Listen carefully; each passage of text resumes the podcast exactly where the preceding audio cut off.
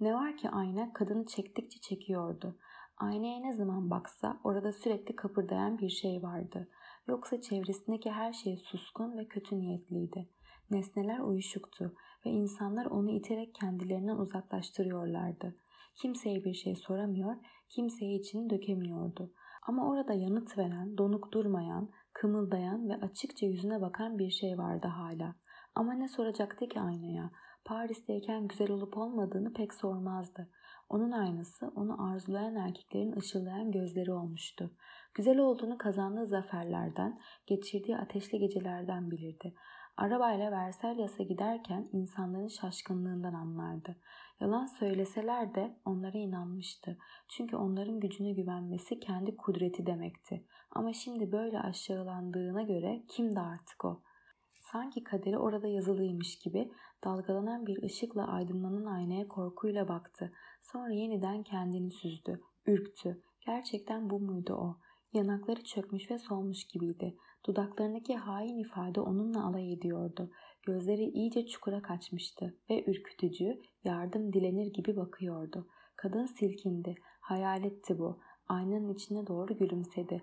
Gel gelelim gülümsemesinin yansıması buz gibi ve alaycıydı. Bedenini elleriyle yokladı. Evet, ayna yalan söylemiyordu. Zayıflamıştı. Çocuk gibi sıska kalmıştı. Yüzükleri parmağından kayıyordu. Damarlarına dolaşan kanın soğuduğunu duyumsadı. Korkmuştu. Yani her şey gençliği bile geçip gitmiş miydi? Ruhunu dolduran kin dürttü onu. İçinden kendisiyle herkesin hayran olduğu şahsiyetle Fransa'ya hükmeden kadınla alay etmek geldi. Ve sanki düşteymiş gibi Voltaire'in dizeleri döküldü dudaklarından. Şair yazdığı tiyatro eserini ona bu dizelerle ithaf etmiş ve kadının dal kabukları bunları tekrarlamaya bayılmıştı. Siz ki güzelliğin sahibisiniz, kibirli ve işveli olmaksızın ve sonsuz canlılığın, boş boğazlıktan hiç nasibini almaksızın, tanrıların doğuştan bunca zeka bahşettiği siz, hakkaniyetli, iyilik sever bir ruh, önemli meselelerde aklı başında, değersiz şeylerde de cezbedici. Her sözcükte alay varmış hissine kapılan kadın baka kaldı. Acaba oradaki de kendisiyle alay mı ediyor diye aynaya gözlerini dikip baktıkça baktı. Kendini daha iyi görebilmek için şamdanı havaya kaldırdı. Şamdanı yaklaştırdıkça daha da yaşlanıyordu sanki. Aynaya baktığı her dakika yaşamından yılları içip bitiriyordu adeta. Kendi gözünde gitgide donuklaşıyor, soluyor, daha hastalıklı, daha yaşlı biri oluyordu.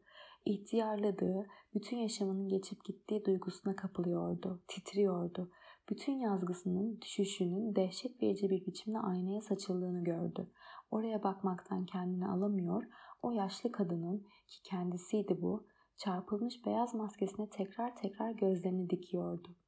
O sırada mumların hepsi korkutulmuş gibi bir anda ansızın sarsıldı. Mavileşen alevler fitillerinden kurtulup uçmaya çalıştı. Aynada karanlık bir silüet duruyordu. Elini madama doğru uzatmıştı. Madame de Pure'nin korkunç bir çığlık atıp kendini savunmak için bronz şamdanı fırlatmasıyla birlikte aynaya şamdandan binlerce kıvılcım yayıldı. Mumlar devrilip söndü. Bayılıp yere yığılan kadının hem çevresi hem içi kapkaranlık oldu. Yazgısını görmüştü. Paris'ten gönderilen haberleri ulaştırmak üzere içeri girip Madame de Pury'nin aynadaki ani yansımasından çok korkmuş olan Ulak, şangırtılarla kırılan aynada parıldayan kıvılcımları gördü yalnızca ve bir şeyin karanlıkta boğuk bir ses çıkararak devrildiğini duydu. Adam dışarı fırlayıp uşağı çağırdı. Madame de Pury'yi yerdeki ışıldayan ayna kırıkları ve sönmüş mumlar arasında gözleri kapalı, boylu boyunca kıpırdamadan yatarken buldular. Morarmış dudakları hafifçe titreyerek yaşam belirtisi veriyordu yalnızca. Kadını yatağına taşıdılar ve bir uşak atına atlayıp doktor getirmek üzere Ampreville'e gitti. Ama hasta çok geçmeden ayıldı. Korku dolu yüzler arasında güçlükle kendine gelebildi. Buraya neden geldiğini tam olarak anlayamamıştı. Ama korkusunu ve yorgunluğunu insanlardan gizledi. Her zaman ağzını yayarak sergilediği, artık donuk bir gülücük maskesine dönüşmüş gülümsemesini kanı çekilmiş dudaklarına oturttu ve aldırmaz hatta neşeliymiş gibi çıkmaya çalışan bir sesle kendisine ne olduğunu sordu. Uşaklar korkarak ve kaçamak sözlerle olanları anlattılar. Kadın hiçbir yanıt vermeden gülümsedi ve mektuba uzandı. Gel gelelim dudaklarındaki gülümsemeyi korumakta zorlandı. Arkadaşı sonunda kralla konuşmayı başardığını bildiriyordu. Devletin bütçesini sarstığı ve halkı kızdırdığı için kral ona hala çok büyük öfke duyuyordu. Ama iki ya da üç yıl içinde Paris'e geri dönmesini sağlama yönünde yine de umut vardı. Kadının elindeki kağıt titredi. İki yıl Paris'ten uzak, insanlardan ve iktidardan yoksun yaşayacaktı demek. Bunca yalnızlığa katlanabilecek kadar güçlü değildi o. Bu onun ölüm fermanıydı. Mutluluk, servet, iktidar, gençlik ve aşk olmadan soluk alamayacağını biliyordu. Fransa'ya hükmettikten sonra köylü kadınına dönüşemezdi burada. Ve aynada ona elini uzatmış olan silüeti ve mum alevlerinin sönmesini bir anda kavrayıverdi. İyice ihtiyarlamadan, iyice çirkinleşip mutsuzluğun dibine vurmadan son vermeliydi yaşamına. O arada gelmiş olan doktoru kabul etmedi. Ona yardım edebilecek tek kişi kraldı. O da bunu istemediğine göre kendi başının çaresine bakmalıydı. Bunu düşünmek canını acıtmıyordu artık. Zaten o subay o gün odasına gelip onu yaşatan her şeyi, içinde soluk alabildiği tek alan olan Paris'in havasını, kendine oyuncak ettiği iktidarı, gücünü borçlu olduğu hayranlığı ve zaferi elinden aldığında ölmüştü o. Burada yapayalnız, can sıkıntısı içinde ve alçalmış olarak ıssız odalarda usulca gezinip duran kadın Madame de Pry değildi artık. Kocamaya yüz tutmuş, mutsuz, çirkin bir yaratıktı. Bir zamanlar bütün Fransa üzerinde ışıldamış olan ada daha fazla zarar vermemek için onu öldürmeliydi. Sürgündeki kadın bu duruma kendi elleriyle son verme kararı aldığından beri o donukluktan, ağırlıktan ve içini daraltan huzursuzluktan kurtulmuştu. Yeniden bir amacı, bir meşguliyeti, içini kıpırdatan, çaba sarf ettiren ve çeşitli olasılıklarla onu cezbeden bir şey vardı. Çünkü bir köşede hayvanlar gibi hırıltılar çıkararak ölüp gitmek istemiyordu burada. Ölümünü kuşatacak gizemli, mistik bir şey tasarlıyordu. Eski çağlardaki kraliçeler gibi kahramanca destan yazarak ölmek istiyordu.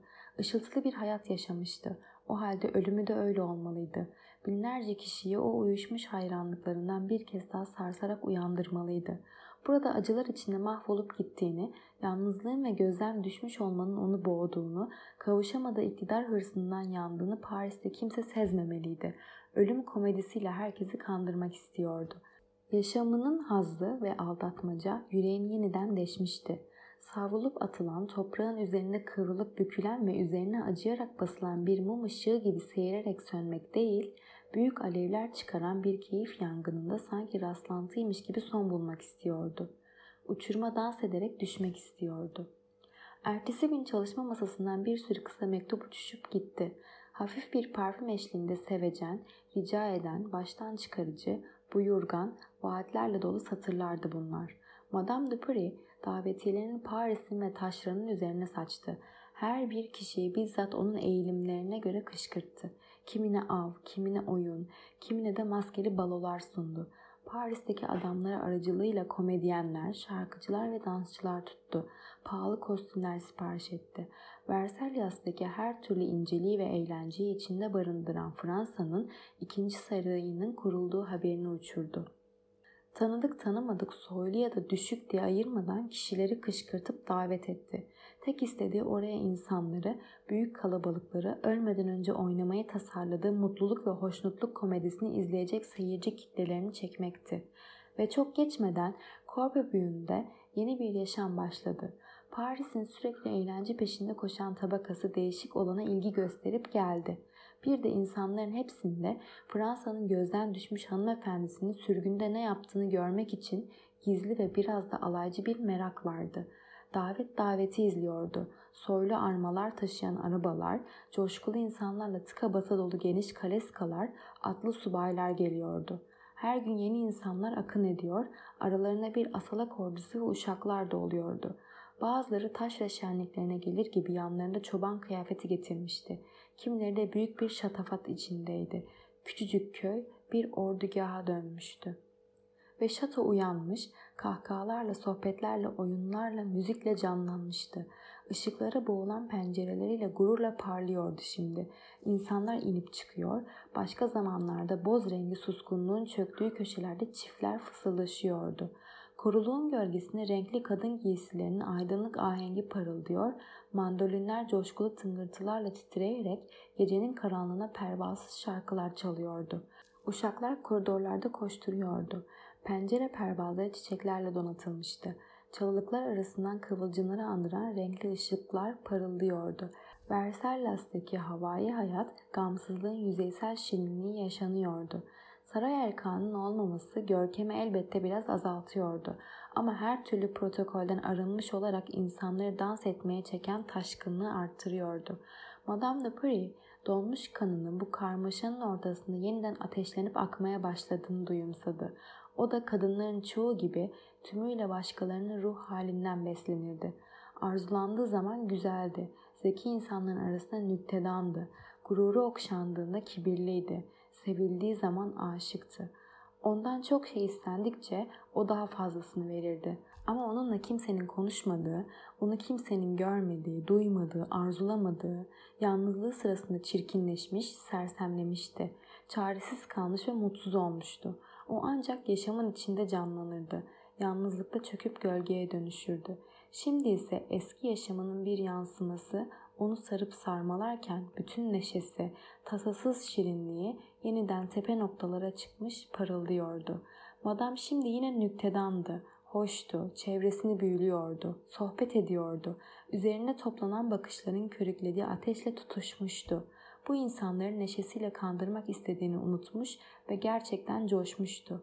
Her gülümsemeyi mutluluk, her sözü gerçek kabul ediyordu uzun zamandır özlediği kalabalıkların zevkini çıkarmaya bir sevgilinin kollarına atılırcasına tutkuyla bırakmıştı kendini. Bu davetler gitgide çılgınlaşıyor, madam daha çok kişiyi çağırıp kışkırtıyordu ve gelenlerin sayısı arttıkça artıyordu. Çünkü o tarihlerde lavlara ait bankanın iflas etmesiyle ülke yoksullaşmıştı. Kadınsa ülkeye hükmettiği dönemde şantajla elde ettiği paraları avuç avuç saçıyordu. Paralar kumar masalarında dönüyor, pahalı havai fişeklere yatırılıp ziyan oluyor, egzotik hevesler uğruna eriyip gidiyordu. Ama kadın parasını çaresiz biri gibi gitgide daha vahşice elden çıkarıyordu. Konuklar bu savurganlık ve baloların görkemi karşısında şaşırıp kalıyorlardı. Davetlerin kimin şerefine verildiğini kimse bilmiyordu. O çılgınca karmaşada bunu madam kendi bile unutmuştu. Eğlenceler Ağustos ayı boyunca tüm hızıyla sürmüştü. Eylül ağaçların saçlarına taktığı birkaç meyveyle ve altın sarısıyla bezenmiş akşam bulutlarıyla gelmişti. Artık konukların sayısı azalmış, zaman daralmıştı. Ancak Madame de Paris onca eğlencenin ortasında amacını neredeyse tamamen unutmuştu. İnsanları çılgınlık ve deptebeyle kandırmak isterken aslında kendini kandırıyordu. Eski yaşamının taklidini kendisine öylesine düşüncesizce kaptırıyordu ki bunları gerçek gibi algılıyor, hatta kudretine, güzelliğine ve yaşam sevincine inanıyordu. Bir şey farklıydı tabii. Bu da canını acıtıyordu. O artık bir hiç olduğundan beri insanlar ona daha samimi, daha sıcak ama sonra yeniden soğuk davranıyorlardı. Kadınlar ona artık imrenmiyor, küçük hainliklerle onu iğnelemiyor, erkekler çevresinde pervane olmuyordu. Onunla birlikte gülüp eğleniyor, ona iyi bir arkadaş gibi yaklaşıyorlardı. Ama kimse sahte sevgi sözcükleri söylemiyor, yalvarmıyor, gönlünü okşamıyor, ona saldırmıyordu. Madame de Paris kudretini tamamen yitirdiğini bunlardan seziyordu. Kıskançlığın, kinin, yalanın olmadığı bir yaşam yaşamaya değmezdi. Aslında artık unutulmuş olduğunu ürpererek fark etti. Şamata hala eskisi gibi bütün çılgınlığıyla sürüp gidiyordu. Gel gelelim o artık odak noktası değildi. Erkekler başka kadınlarla gülüyorlardı ve madam bu kadınların gençliğini ve tazeliğini ilk kez fark ediyordu. Yaşlanıp onlara yabancılaşmadan dünyaya kendini hatırlatmanın zamanı gelmişti. Kararıyla ilgili çekincesi her geçen gün artıyordu. İçinde titreşen bir duygu vardı. Yarı korku, yarı umuttu bu. Bir şey onu son anda alıkoysun, geri dönüşü olmayana çaresizce atlamaktan son anda tutup geri çeksin diye umuyordu. Onun sofralarına uzanan, dans ederken kadınlara sarılan, kumar masalarına altın saçan onca elin arasında onu tutabilecek, tutmak isteyen tek bir el, bir sürü insanın renkli oyunlarından onu kolayca vazgeçirecek kadar sevecek, avucundan kayıp giden saray iktidarının yerine koyabileceği bir insan yok muydu? Madam farkında olmadan arıyor, bütün erkeklerin arzusunu uyandırmaya çalışıyordu. Çünkü hayatta kalmak için çabalıyordu. Ancak hepsi ilgisizce yanından geçip gidiyordu. Derken günün birinde saray muhafız alayından genç bir kaptanla karşılaştı. Bu yakışıklı ve neşeli çocuk daha önce de dikkatini çekmişti. Hava kararırken bakışlarını kaydırıp dişlerini sıkarak bahçedeki ağaçların arasında şaşkın şaşkın dolaşıyor, ara sıra da yumruğunu ağaç gövdelerini indiriyordu. Madam çocukla konuştu. Çocuk karışık yanıtlar verdi. Bir sırrın onu huzursuz ettiğini sezen kadın ümitsizliğin nedenini bulmak için kurcaladı. Çocuk alay tarafından kendisine emanet edilen 100 Louis altınını kumarda kaybettiğini sonunda itiraf etti.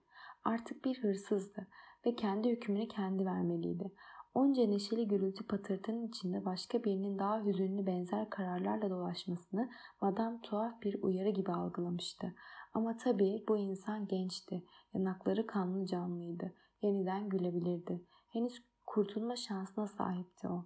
Madam çocuğu odasına çağırıp 500 Louis altını verdi. Çocuk mutluluktan tir tir titreyip madamın ellerini öptü.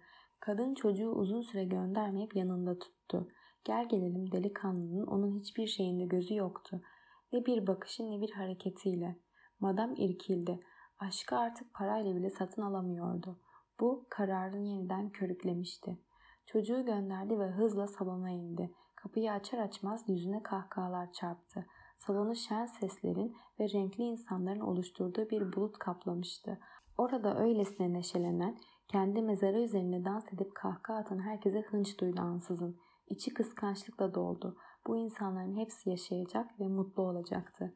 Bu insanları rahatsız etmek, ürkütmek, şaşkını çevirmek, onları kahkahalarından koparmak için haince bir hazla yanıp tutuşuyordu şimdi. Ve ansızın coşkunun sönüp yerini sessizliğe bıraktığı bir anda doğrudan şöyle dedi. Evde bir ölü var, farkında değil misiniz? Bir an şaşkınlık yaşandı. Çünkü ölüm sözcüğü bir sarhoşun yüreğine bile çekiç gibi inerdi. Herkes birbirine sorular sormaya başladı. Ama Madame de Prie yüz ifadesini değiştirmeden buz gibi bir sesle o benim dedi. Bu kışı çıkaramayacağım. Bunu öylesine ciddi, öylesine hüzünlü söylemişti ki herkes susup birbirine baktı. Tabii yalnızca bir an için. Ardından bir köşeden bir şaka renkli bir top gibi havalandı. Bir başkası topu vurup geri yolladı. Bir coşku dalgası sanki bu alışılmadık fikirle canlanmışçasına köpürerek kabardı ve ilk afallamanın yarattığı huzursuzluğu içine gömdü. Madame Lepre çok sakindi. Bu yolun artık dönüşü olmadığını hissediyordu. Ama kehanetin daha şaşırtıcı bir havaya bürümek onu tahrik ediyordu. Paran oyununun Fransa'da 15. Louis ve 16. Louis dönemlerinde sarayda moda olan bir iskambil oyunudur. Oynandığı yuvarlak masalardan birine yaklaştı ve bir sonraki kağıdın masaya atılmasını bekledi. Siyah yediliydi bu. Demek ki 7 Ekim'de. Madam bunu elinde olmadan alçak ama duydur bir sesle söylemişti. Konuklardan biri ne varmış 7 Ekim'de diye öylesine sordu. Madam ona sakince baktı. Ölüm günü. Herkes güldü, şakayı birbirine anlattı ve Madame de Puri ona kimsenin inanmadığını fark edince delice bir haz duydu. Demek ki ona yaşarken artık hiç güvenilmiyordu. O halde onlarla nasıl acınası bir komedi oynadığını öldüğünde anlamalıydılar. Uzuvları üstünlüğün, hazın ve hafifliğin eşsiz hissiyle seyirdi. İçini saran coşku ve küçümseme duygusundan sevinçle haykıracak gibi oldu. Yan tarafta yüksek perdeden müzik çalıyordu. Az önce dans başlamıştı. Madam dans edenlerin arasına karıştı ve hiç etmediği kadar mükemmel dans etti. Yaşamı o andan başlayarak yeniden anlam kazanmıştı. Onu kesinlikle ölümsüz kılacak bir eyleme hazırlandığını biliyordu. Ölümüne dair kehanetinin günü gününe gerçekleşmesi halinde kralın nasıl şaşırıp konukların nasıl dehşete düşeceklerini gözünde canlandırdı. Ölüm komedisini büyük bir özenle hazırladı. Çağırdığı konukların sayısını sürekli artırdı. Harcamaları ikiye katladı ani düşüşünü daha hissedilir kılmak için bu son günlerin deptebesini bir sanat eseri üzerine çalışırmış gibi inşa etti. Ölümünün müjdesini her fırsatta yeniden gözler önüne serdi. Ama her seferinde neşenin parıltılı perdesini üzerine örttü. Amacı tebliğden herkesin haberinin olması ama yine de kimsenin buna inanmamasıydı. Ölüm kralın unutulmazlar mertebesinden indirdiği adını yeniden oraya yükseltmeliydi dönülmez kararını uygulamaya koymadan iki gün önce son bir davet verdi. Şimdiye kadar düzenlediklerinin en görkemlisiydi bu. İran ve başka İslam ülkelerinden gelen elçilerin Paris'te ilk kez görünmeleriyle birlikte Fransa'da doğu havası moda olmuştu. Şark kültürü kisvesine bürünmüş kitaplar yazılıyor, masallar ve efsaneler anlatılıyordu. İnsanlar Arap tarzında giyinmekten zevk alıyor ve Arapların cafcaflı konuşma üslubunu taklit ediyorlardı. Madame de Prie korkunç bir masrafın altına girerek şatonun tamamını bir şark sarayına dönüştürmüştü. Yerlere değerli halılar serilmişti. Pencere demirlerine gümüş zincirlere bağlı gaklayan papağanlar, beyaz tüylü kakadular salınıyordu. Türbanlı uşaklar geniş ipek şalvarlarıyla koridorlarda sessizce koşturuyor, o zamanlar henüz hiç bilinmeyen Türk tatlılarını ve içeceklerini macera dolu görkemden gözleri kamaşmış konuklara sunuyorlardı. Bahçeye renkli çadırlar kurulmuştu. Oğlanlar ellerindeki geniş yelpazeleri sallayarak serinlik yayıyorlar, koruluğun kuytularından müzik sesleri geliyordu. Akşamın masası ve unutulmaz kılmak için her şey sağlanmıştı. O gece yıldızlarla kaplı olan gökyüzünde gümüş gibi parlayan hilal, boğazdaki gecenin boğucu sıcağına gizemli bir şehvet kazandırmak için hayal gücünün hesaplı oyununa katkıda bulunuyordu. Asıl sürprizi ise içindeki sahnenin önüne kırmızı kadife perdelerin çekilmiş olduğu olağanüstü geniş bir çadır sunuyordu. Madame de Prie şanının ve güzelliğinin tüm deptebesiyle konuklarının karşısına çıkabilmek için komedisini bizzat kendisi oynamaya karar vermişti. Bu onun ölümünden önce yaşamının bütün neşesinin ve tasasızlığının insanların üstünde bir kez daha ışıdığı en son, en güzel aldatmacası olmalıydı. Yaşamının kalan son birkaç günü içinde genç bir şaire bir oyun sipariş etmiş, bunu tamamen kendi beyanlarına göre hazırlamıştı. Zaman dar, Aleksandrinler 12 heceli dize kötüydü. Gel gelelim önemli olan bu değildi. Tragedya doğuda geçiyordu. Madame de Prie kendine Zengane rolünü seçmişti. Zengane düşmanları tarafından imparatorluğu elinden alınmış ve onuruyla ölüme giden genç bir kraliçeydi. Oysa onu yenen yüce gönüllü kişi eşi olması koşuluyla onunla bütün krallığını paylaşmayı teklif etmişti. Madame kendine bir şart koşmuştu. Gönüllü olarak seçtiği ölümünü her şeyden habersiz kişilere oynayacak, sonra da gerçeğe dönüştürecekti. Bir de sırf oyunda bile olsa geçmişini bir kez daha yaşamak, bir kez daha kraliçe olmak istiyordu. Bunun için doğduğunu ve kudreti elinden alınır alınmaz da ölmek zorunda olduğunu göstermek istiyordu. İnsanların onu son kez gördüğü o akşam güzel ve kraliçe gibi olma hırsı içindeydi. Geçmişe dair resmini görünmez bir taçla süslemek istiyordu. Adı, azametli olan her şeyi sarıp sarmalayan derin saygı sahanıyla korunmalıydı. Makyaj çökmüş yanaklarının solgunluğunu gizliyor, zayıflığı kabarık şark giysileri içinde kayboluyordu. Bulanıklaşmış gözleri nemli sabahlarda koyu renkli çiçeklere konmuş şebnemler gibi saçlarında parıldayan değerli taşların birbirine karışmış parıltısının ışığı altındaydı. Madam içinin ateşinden uçsuz bucaksız artan ışıltısıyla ve yere diz çökmüş uşakların ortasında hışırtıyla açılan perdenin arkasında belirince derin bir saygıyla şaşkına dönen konukların arasında fısıldaşmalar başladı. Kalbi hızla çarpıyordu şimdi. Acı içinde geçirdiği o haftalardan sonra ilk kez yaşamının onca zaman özü olan o hoş hayranlık dalgasının çağıltılarla yükselerek kendisine doğru geldiğini hissetti ve içinde muhteşem bir duygu patlaması oldu. Efkarlı bir hazla karışık tatlı bir hüzün, taşkınlığını yitirip tekrar tekrar yüce bir mutluluk haline dönüşen bir pişmanlıktı bu. Karşısında kayalara çarparak onu kandıran dalgalar vardı. Tek bir kişiyi bile görmüyordu artık. Bir kitle duruyordu orada. Belki konukları, belki bütün Fransa'ydı. Belki gelecek kuşaklar, belki de sonsuzluktu. Mesut bir halde yalnızca tek şeyi, tepede, yine tepede olduğunu duyumsuyordu. Kıskanılarak, hayranlık duyularak bütün bu isimsiz meraklı bakışların parıltısı altındaydı. Ve sonunda, evet sonunda kim bilir kaç zaman sonra yaşadığının canlı olduğunun bilincine vardı yeniden. Ve bu bir saniyelik yaşamın ölüm olan bedeli ağır sayılmazdı. Daha önce hiç denememiş olmasına karşın şahane rol yapıyordu. Çünkü başkalarının önünde duygularını göstermeye engelleyen her şeyi, korkuyu, kaygıyı, utancı, çekingenliği üzerinden atmıştı. Nesnelerle gerçekten yalnızca oynuyordu şimdi. Kraliçe olmak istiyordu ve bir saat boyunca yeniden olmuştu. Soluğu yalnızca bir kez şu satırı dile getirirken kesildi. Yakında öleceğim, bana acımayın. Çünkü bununla yaşamanın en önemli arzusunu dile getirdiğini duyumsuyordu ve de insanların kandırılmaya yanaşmamalarından, onu tutmak, uyarmak, frenlemek istemelerinden korkuyordu. Ama tam da bu feryattan sonra durması karşısındakilerde rolünü büyüleyici bir inandırıcılıkta oynadığı izlenimi uyandırmış, insanlar ürpermişti. Ve madam hançeri vahşice hareketlerle kalbine doğru sallayıp yere yığıldığında ve dudaklarında bir gülümsemeyle can veriyor gibi olduğunda aslında şimdi yeni başlayan oyun bittiğinde konuklar sahneye koştular.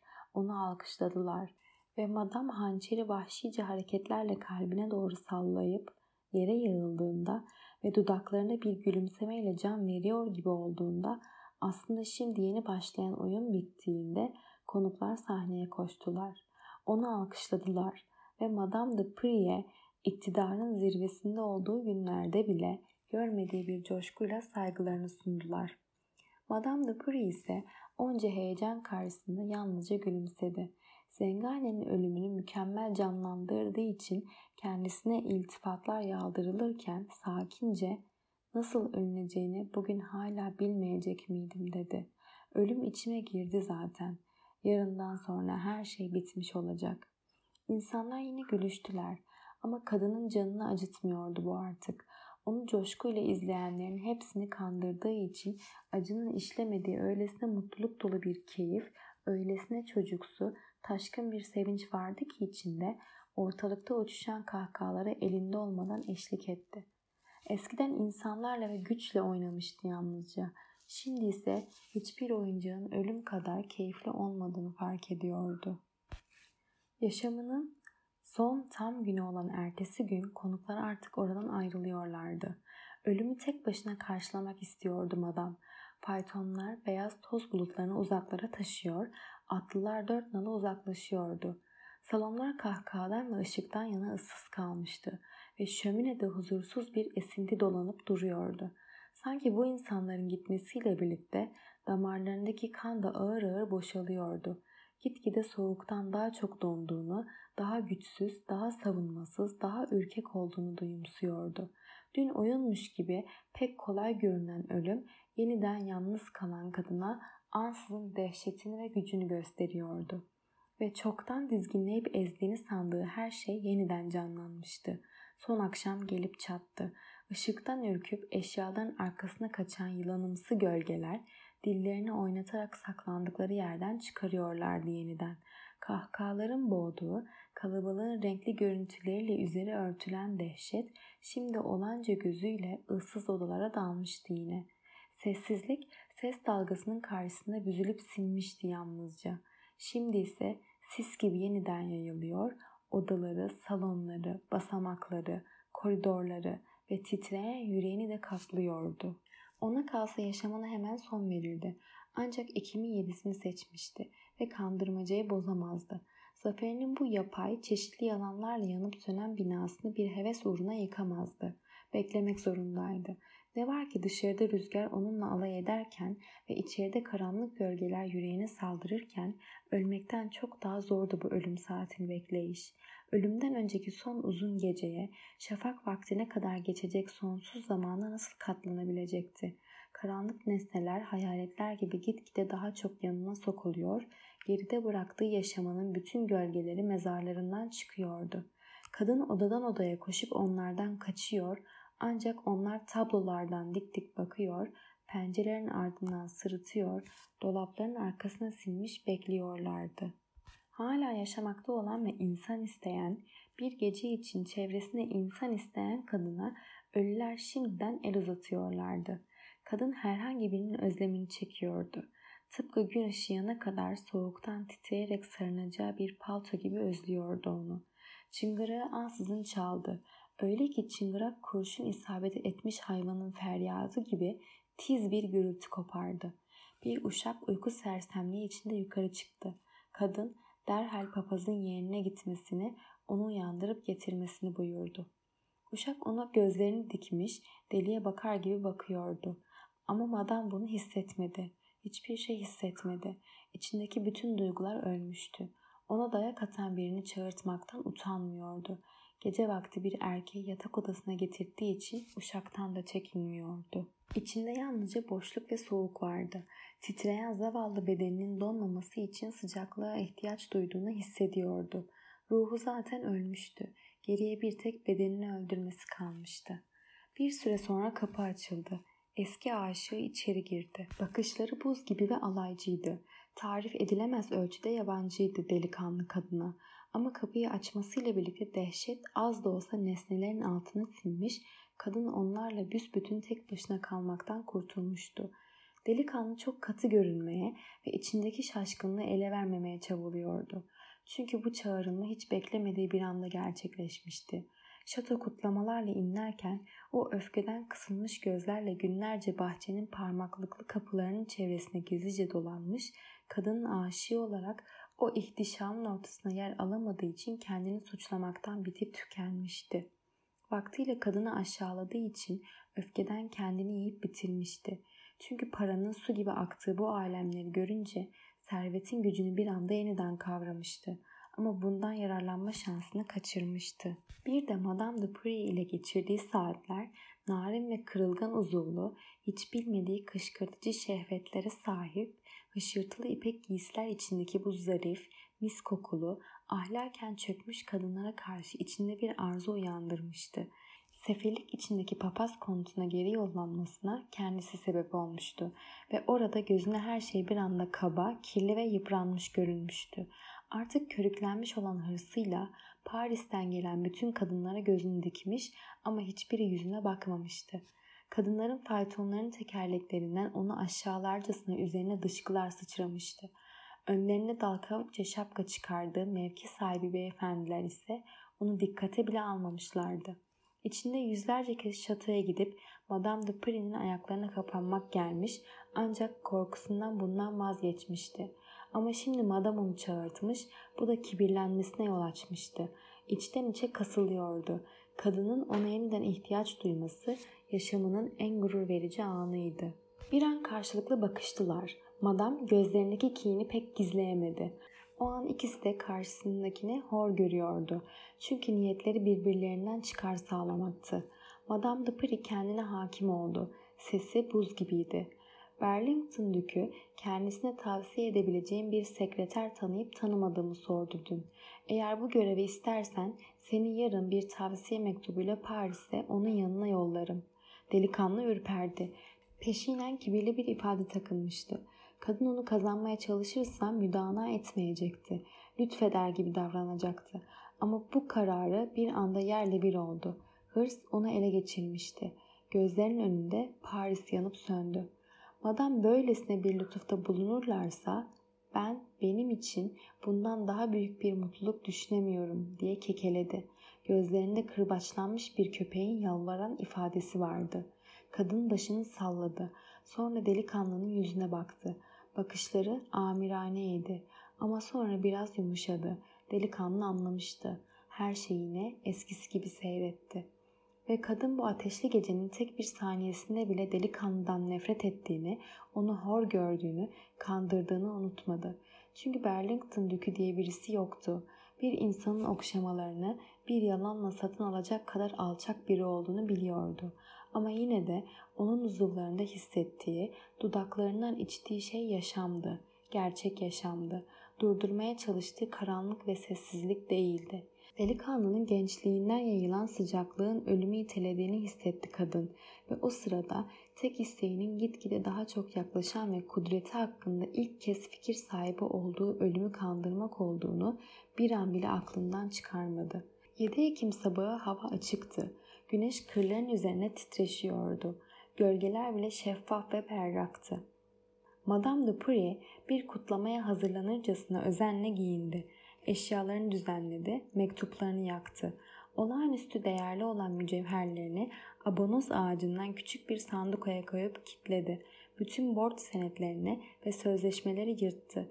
İçinde her şey yine açık ve sağlamdı ve her konuda açıklık istiyordu. Aşığı içeri girdi. Onunla hınçtan uzak, içten bir tavırla konuştu. Az da olsa kendisi için bir şey ifade etmiş olan bu son kişiyi böylesine acımasızca kandırdığı için canı acıyordu.